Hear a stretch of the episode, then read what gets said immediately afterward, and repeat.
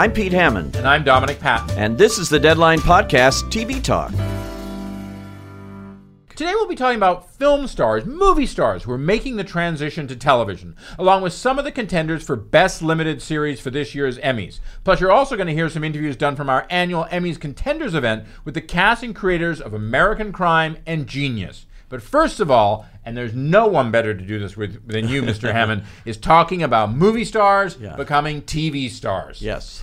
What do you think? I mean, well, everybody's doing it. It's Yeah. almost old news. It is old news. I mean, it's really been done uh, for years and years and years. You you you've drawn the, these the miniseries category and the uh, uh, movies for television, which used to be more prevalent, and you used to draw some more of them in, um, have appealed to movie stars uh, in past years. Uh, I remember Meryl Streep and Al Pacino winning for Angels in America.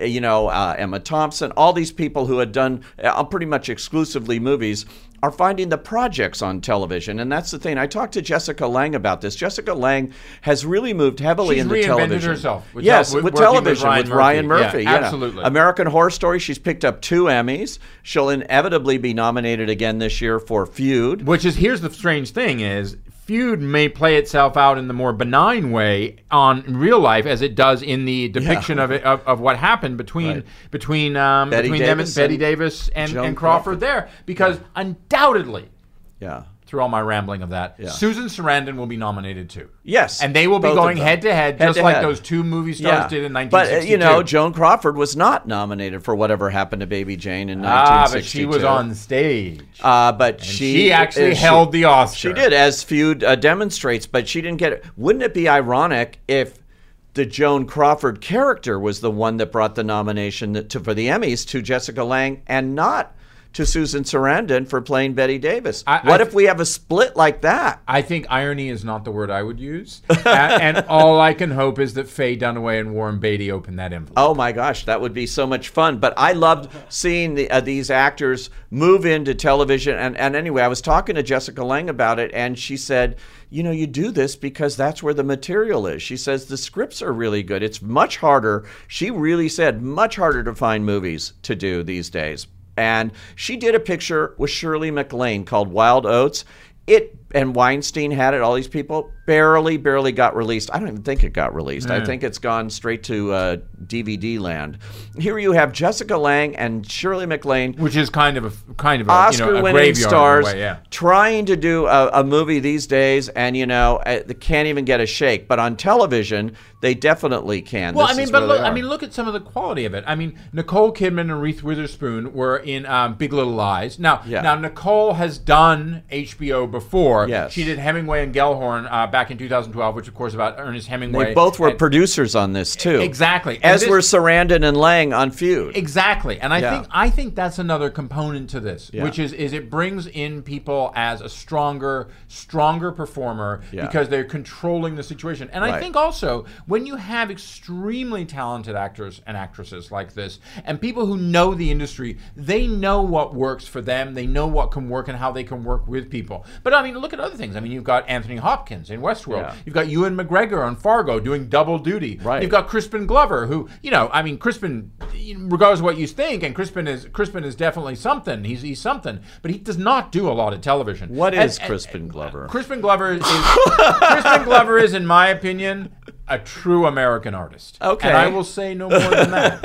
I, But liked- will loved him say- in Back to the Future. but he, I love Crispin Glover in almost everything he does, including appearances on David Letterman. He's great. But I will. All, I mean, look at this. Sigourney Weaver Yeah. is the villain in Marvel and Netflix The Defenders series. Okay. So you're seeing people coming to these. You know, what my question is is, are we ever? You know, is this the wave of the future? Is this where it is? I think it is because look at all the film festivals. There's not a film festival now that doesn't premiere some television show Oh, I, fir- I firmly think the Sundance Film Festival needs to be renamed the Sundance Film and Television Festival. I know, right? I mean, the numbers are getting way up there. and it's happening with Cannes this year too. We're seeing uh, Top of the Lake, uh, and speaking of Nicole Kidman, she's in And that. Elisabeth Moss, who shows up these Elisabeth things, yeah. Moss, but you see them uh, mixing it up with their films that are theatrical films also at Cannes. And so it's all getting a, a very thin uh, gray line here between TV and movies as far as it goes. As far as, as far as the stigma of it used to be terrible. If you went onto TV, it meant your career was basically over. This is it.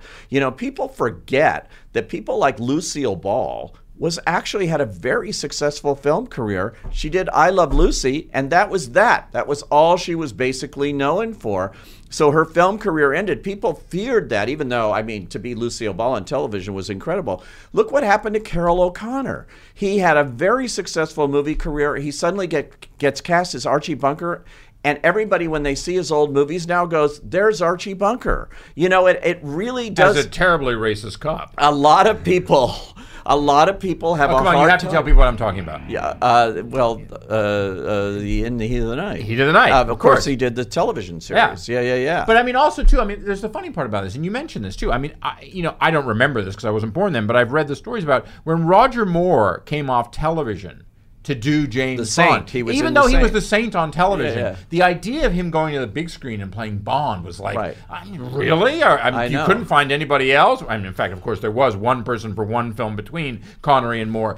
Conversely, we're now seeing, of course, we're going to see Daniel Craig coming to television. He's going to be on Showtime in a series. Oh. So you know, this the, the the movement, the migration between yeah. the two mediums. I don't think there's is- a stigma anymore. You know, Pierce Brosnan uh, was in The des- Sun. He's in Yeah, and he was AMC. desperate to do James Bond, and yet he was tied to Remington Steele at the time on NBC, and they wouldn't let him out. He lost his opportunity. They gave it to Timothy Dalton, but it came around again. And even with that TV exposure and that TV kind of thing there, he was accepted as James Bond. I think it works both ways now. I but I think in the past it was a real problem that movie stars would not touch television, but now clearly.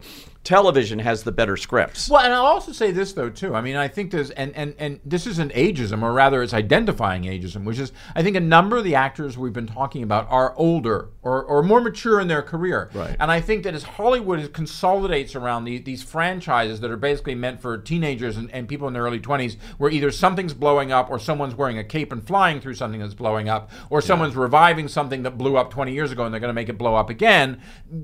A lot of these incredibly talented Oscar winners, and we're Yeah. talking about a lot of Oscar Oh, a winners. lot here. of them. Oscar winners have found that there is a better place for them, a better place for their talents on the small screen, or the streamers, which offer a whole other way of looking at it. you Well, know? everybody's looking at that. They all want to be an EGOT winner, you know, Emmy, Grammy, Oscar, Tony. And so they have to go to television if they want to get that Emmy and, uh, you know, to fill out their EGOT thing. So Rita Moreno. Rita Moreno. She was one of the first, you know, one of the first when nobody knew what that was.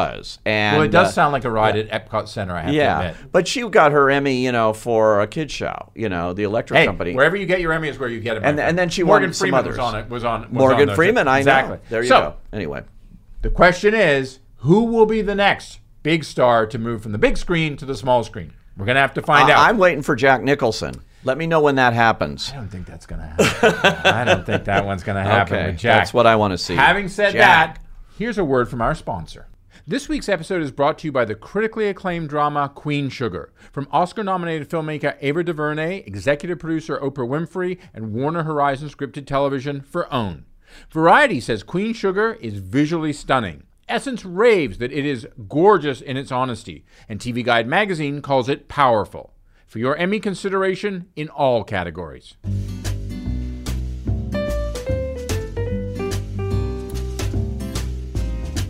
Now, here we're going to cut away to something that happened at our Deadline Contenders Emmys event on April 9th. We're going to talk to American Crimes cast and creatives. TV Line's Michael Ausiello sat down with them and talked about the timeliness of their season three and how it focuses around the very timely issue of immigration in America. Michael, did you ever um, imagine um, that the timeliness of this season back when you started producing it, just in terms of the immigration stuff specifically? Did did I ever imagine? Did you Uh, imagine we'd be in this this we political climate? I mean, I think when we started, John and I first started talking about this, which is about 18 months ago. You know, the the election was just starting to go into swing. It was a conversation that people were having uh, about immigration and, and labor and the the disparity in our country. And um, I think for us, the shock is that you know the other side won if you know to reveal that but now i think it's it, it is I had hoped that it wouldn't have been as relevant it is right now. I had hoped that when we started this conversation that, that we had we would move towards a direction where we could make some changes, and I think unfortunately we've moved in the opposite direction as a country. So I'm proud that ABC is willing to put this out there and start this conversation in a way that is really relevant right now. So. And, and for the cast, how, what, what was it like to be shooting these episodes, seeing what was going on in the real world, and, and you know, just how real this struggle is? Benito, let's start with you. it, the approach um, was all about respect and, and uh, integrity for the people that we, we were representing. Uh, we want to respect the farms, the farm workers, the, uh, the environment that we were uh, portraying, and bring a truthfulness to the character. My character was coming from the outside, so he himself was exploring this new world while he was trying to find his son. Um, within that story, you know, you, that's, there's where you find the hardship of, of the immigrant story and the, and, the, and the movement and everything else. So I always wanted to have a healthy, clear mind that I wasn't doing something political. I was trying to do something more of a, for lack of a better word, more spiritual and just be about this guy. And within that, that reveal, everybody gets the same kind of um, journey with my character. Um, and, uh, and to maintain that level of respect and integrity for the people that we're talking about. Um, it was paramount, and we all discussed it. The crew, the wardrobe, the, everyone. We always talked about it, and uh, an interesting thing started happening as as the we were going from episode to episode. We all were coming back with stories about. Now, when I sit down to eat, I wonder where did this tomato come from? Mm-hmm. Where did this piece of lettuce come from? Uh, we, we ourselves were waking up to the the thing we were we were talking about. Um, so yeah, but it was always from a place of respect and integrity. And uh, Felicity and Regina, your characters this season are so different from last season. I know that's one of the appeals of being on this series. It's every season it's it's something different. I'm curious, um, how much input or in collaboration is there on the characters? And, and Michael, maybe you can weigh on, in on this, um, or do you just you trust and say I'll I'll play whatever you want, or is there a conversation like I'd, I'd really like something a little different. Or in your case, I'd like really like to be a sympathetic figure this season. Um, I, think both. I think uh, trust. We are we are part of this family, and we know um, uh, we uh, know the integrity that John and Michael have, and um, I think all they have to do is just put up the light, and we'll follow. Um, I. Uh, I feel like uh, just piggybacking on what Benito said, I think for me, it was just everything coming from an honest place. And we have a conversation with John um, early on, and he gives us a little, some broad strokes of who he's looking at us playing. And we respond and we put, have a bit of input. And from that conversation, they take that back to the writer's room and this is what you get. Also joining us at our Deadline Contenders Emmys event in April was filmmaker Ron Howard. Now, Ron Howard is the director and executive producer of Nat Geo's Genius, the first installment of which recently debuted and is about Albert Einstein. Howard, who is making his initial foray into scripted drama on television, sat down with Deadline co editor in chief Mike Fleming to talk about what we know about Einstein and what we can learn about him. The first image you see is you see the, the familiar, you know, chalky equations, but then you watch the equation get smeared by, as an elderly Randy Einstein backs his mistress into, a, into the blackboard as he is buggering her. Now, I had never considered that part of his life. Um, and so now, you know, Ron, you directed the pilot. Explain the challenges uh, and the opportunities in broadening the exploration of Einstein beyond the E equals mc squared and other formulas that most of us might have had a tough time connecting with? Well, well, most enticing uh, it, it were the, the, the, the, opportunity to delve into all these aspects of Einstein that you don't know. I mean, was, as a young guy, he, he was he was a free thinker, a very bohemian, a very romantic, Uh, this is not like John Nash from Beautiful Mind, an introvert who hides out. He loved his music. He loved women. He loved nature. He and and and that what is that? That's that's physics. That's the physical world. And uh, you know his his determination to understand just kept driving him. So it was the you know it was the epitome of uh, of, of curiosity that was that was fueling him. And over the years, I'd I'd looked at treatments for movies about Einstein and, and a, a, a, script about Einstein many years ago. And, and I, I never felt that the narrative served the character in the right way for you know a two-hour movie. And when I read Noah Pink's um, script, his hour, that came from uh, Gigi Pritzker's company, Odd Lot, right? Um, and and then I read Walter Isaacson's book, and it, it, was full of those kinds of surprises, like understanding Einstein's libido, and and and um, and it's not just for fun and or it's titillating, or it it it, it describes him as a complete human being, mm. you know, f- foibles and all, warts and all, and it and it also describes in detail the the all the obstacles to his achieving his greatness, his sharing his ideas. And sometimes he was his own, you know, sort of worst enemy when he would he would uh, um, you know he would he would shock uh, people uh, on, on, a kind of a social level. Um, but he also became a target. I mean, he was you know he was on a he was on a, a, a Nazi hit list.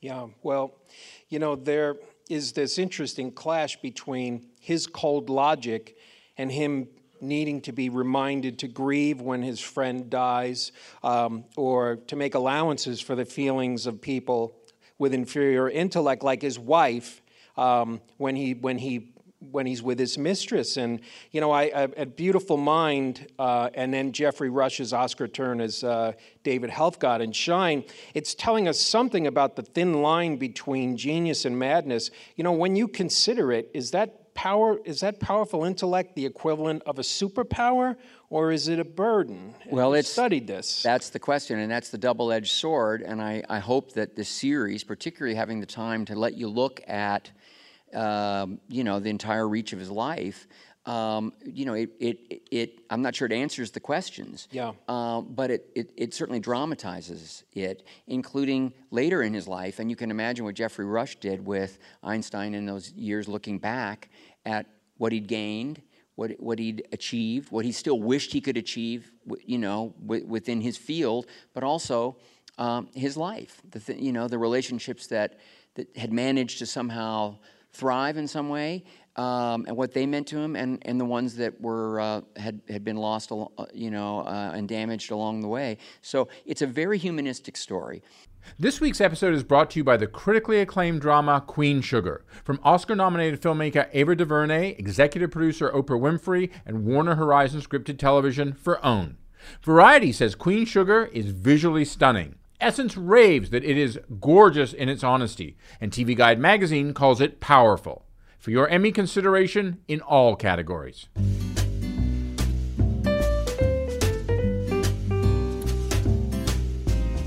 Ending today's show, we're going to talk about Best Limited Series, the Best Limited Series category for this year's Emmys. Now, let's think about it. Last year, of course, the winner was The People vs. O.J. Simpson American Crime Story. This, there was also American Crime Season 2, Fargo Season 2, The Night Manager from AMC and the BBC, and the, and the Roots Revival.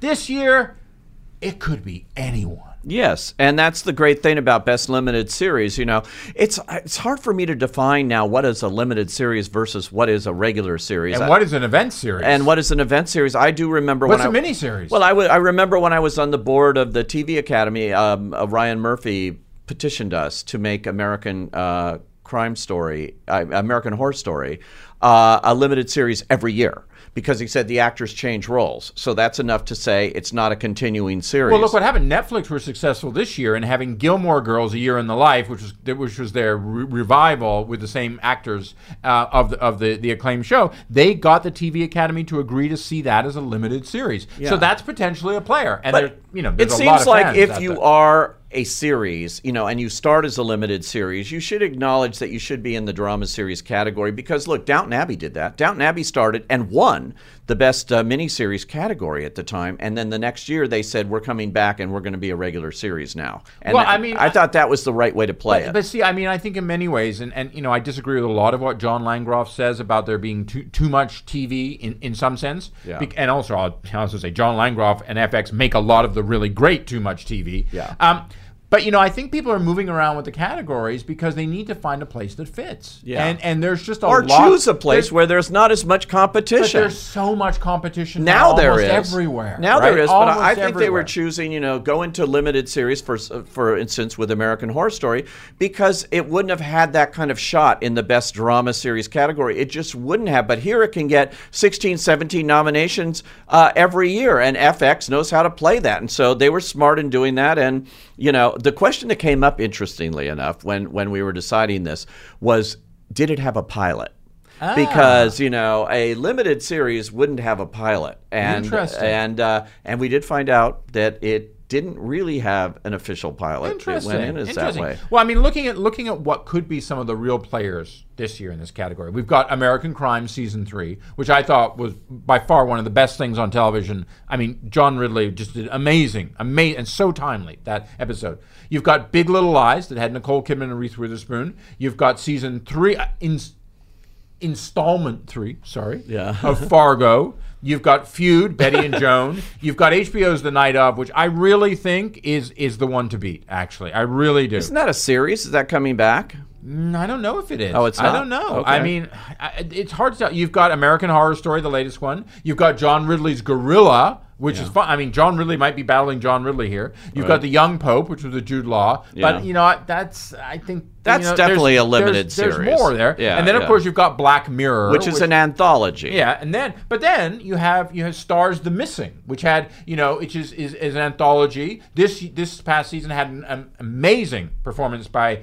David Morrissey, and then and as we've mentioned, there's also Gilmore Girls, which could be there. But then there's the wild card here, and I don't know how this one works. Twin Peaks. Yeah. Because here's the thing, okay? That's a Uh, series. Well, I, I don't know if there's going They're to be advertising it as back as a series. yeah, but I don't think there's going to be more. I mean, but I don't know. I mean, I don't know what? I don't know what David Nevins. That's the guy who another one that's premiering at Cannes, by But, the but way. here's the thing. About. But here's the thing about that. Yeah. Now it premiered in Cannes, and it starts on May 21st, and they're very tight with it. This is like this is the crown jewels. No previews, no screeners. There's going to be an event here in LA, but they're embargoing the hell out of everything. So if you've got a watch that's got a battery in it, they're going to take that away from you before you can walk in the theater. Right. It pre- it, it debuts on the 21st. You have to show more than half Yes. Mm-hmm. of whatever you're nominating before May 31st. Right. So are they going to drop a bunch of it online somewhere, or how are they going to? Well, I think the rule a is Showtime you app? can show it and then you continue to show it, and as long as you've done six episodes or something, you're okay. Yeah, but they, that means they've got to show six episodes. No, they don't. Not before. They can do it uh, into June. Uh, and qualify it that way as long as they do uh, start it. You know, it's it's sort of like a movie opening for Oscar qualification. As long as it opens by December thirty first and then plays seven days, it's fine. It So can play those okay, see, seven that days. was different than my understanding. My understanding was is you had to show you had to show at least half of it before May 31st. Yeah, that's it's a rule called the dangling series. It came up because there were these dangling series, and they made this that there were six episodes. But if they continue on, I believe it's eligible. But we can check that out with the uh, television. If anybody knows, uh, please call in. I'll give you the number. It's five five five. No, it's not really. But no, but send, send, send, send us an email or, or, or Yeah. send us a tweet. I'm at we Deadline. Dominic and, and Pete's at Deadline Pete. Yeah. Because this is this is one that really Yeah. intrigues. Because let's be clear, if Twin Peaks is eligible, that's really going to prove a contender or a challenger to the night of, in my opinion. Yeah, it could. It could. Although I think the real uh, race here is feud. Uh, Betty and Joan. I,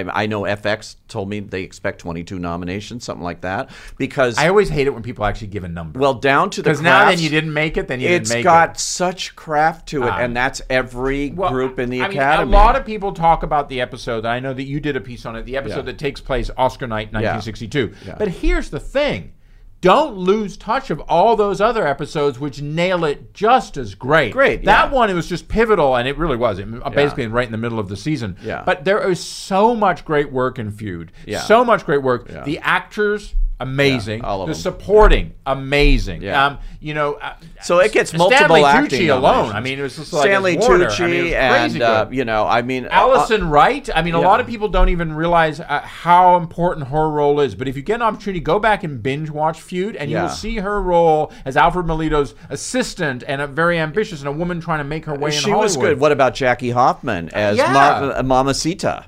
What, what about Catherine Zeta-Jones? Yeah, I don't think she's going to get anywhere in this. Hey man, yeah. hey man! If Judi Dench got an Oscar, don't be knocking the Catherine Zeta. I, I think you're There's pushing a lot it of with talent uh, there. There's Kathy always. Bates and Catherine Zeta-Jones were fun, but Okay, those aren't going to honestly, get you, now you just say that back to yourself. You're, Yeah. you're saying that you would put Catherine Zeta-Jones and Kathy Bates as non-contenders. I think if you just say their name, they become contenders. well, maybe, and if that's the case, then you know, uh, then it gets like 33 nominations. exactly. But you're right. I mean, feud is strong, but I really Yeah. do think the night of. What about Big Little Lies from HBO? If we're going to well, talk I know, but, but I think, but I think That's the one that everyone's talking about. part of what about. happens with limited series here, and let's look at last Yeah. year as an example. Limited series really plays into the time and place of its time and place, right?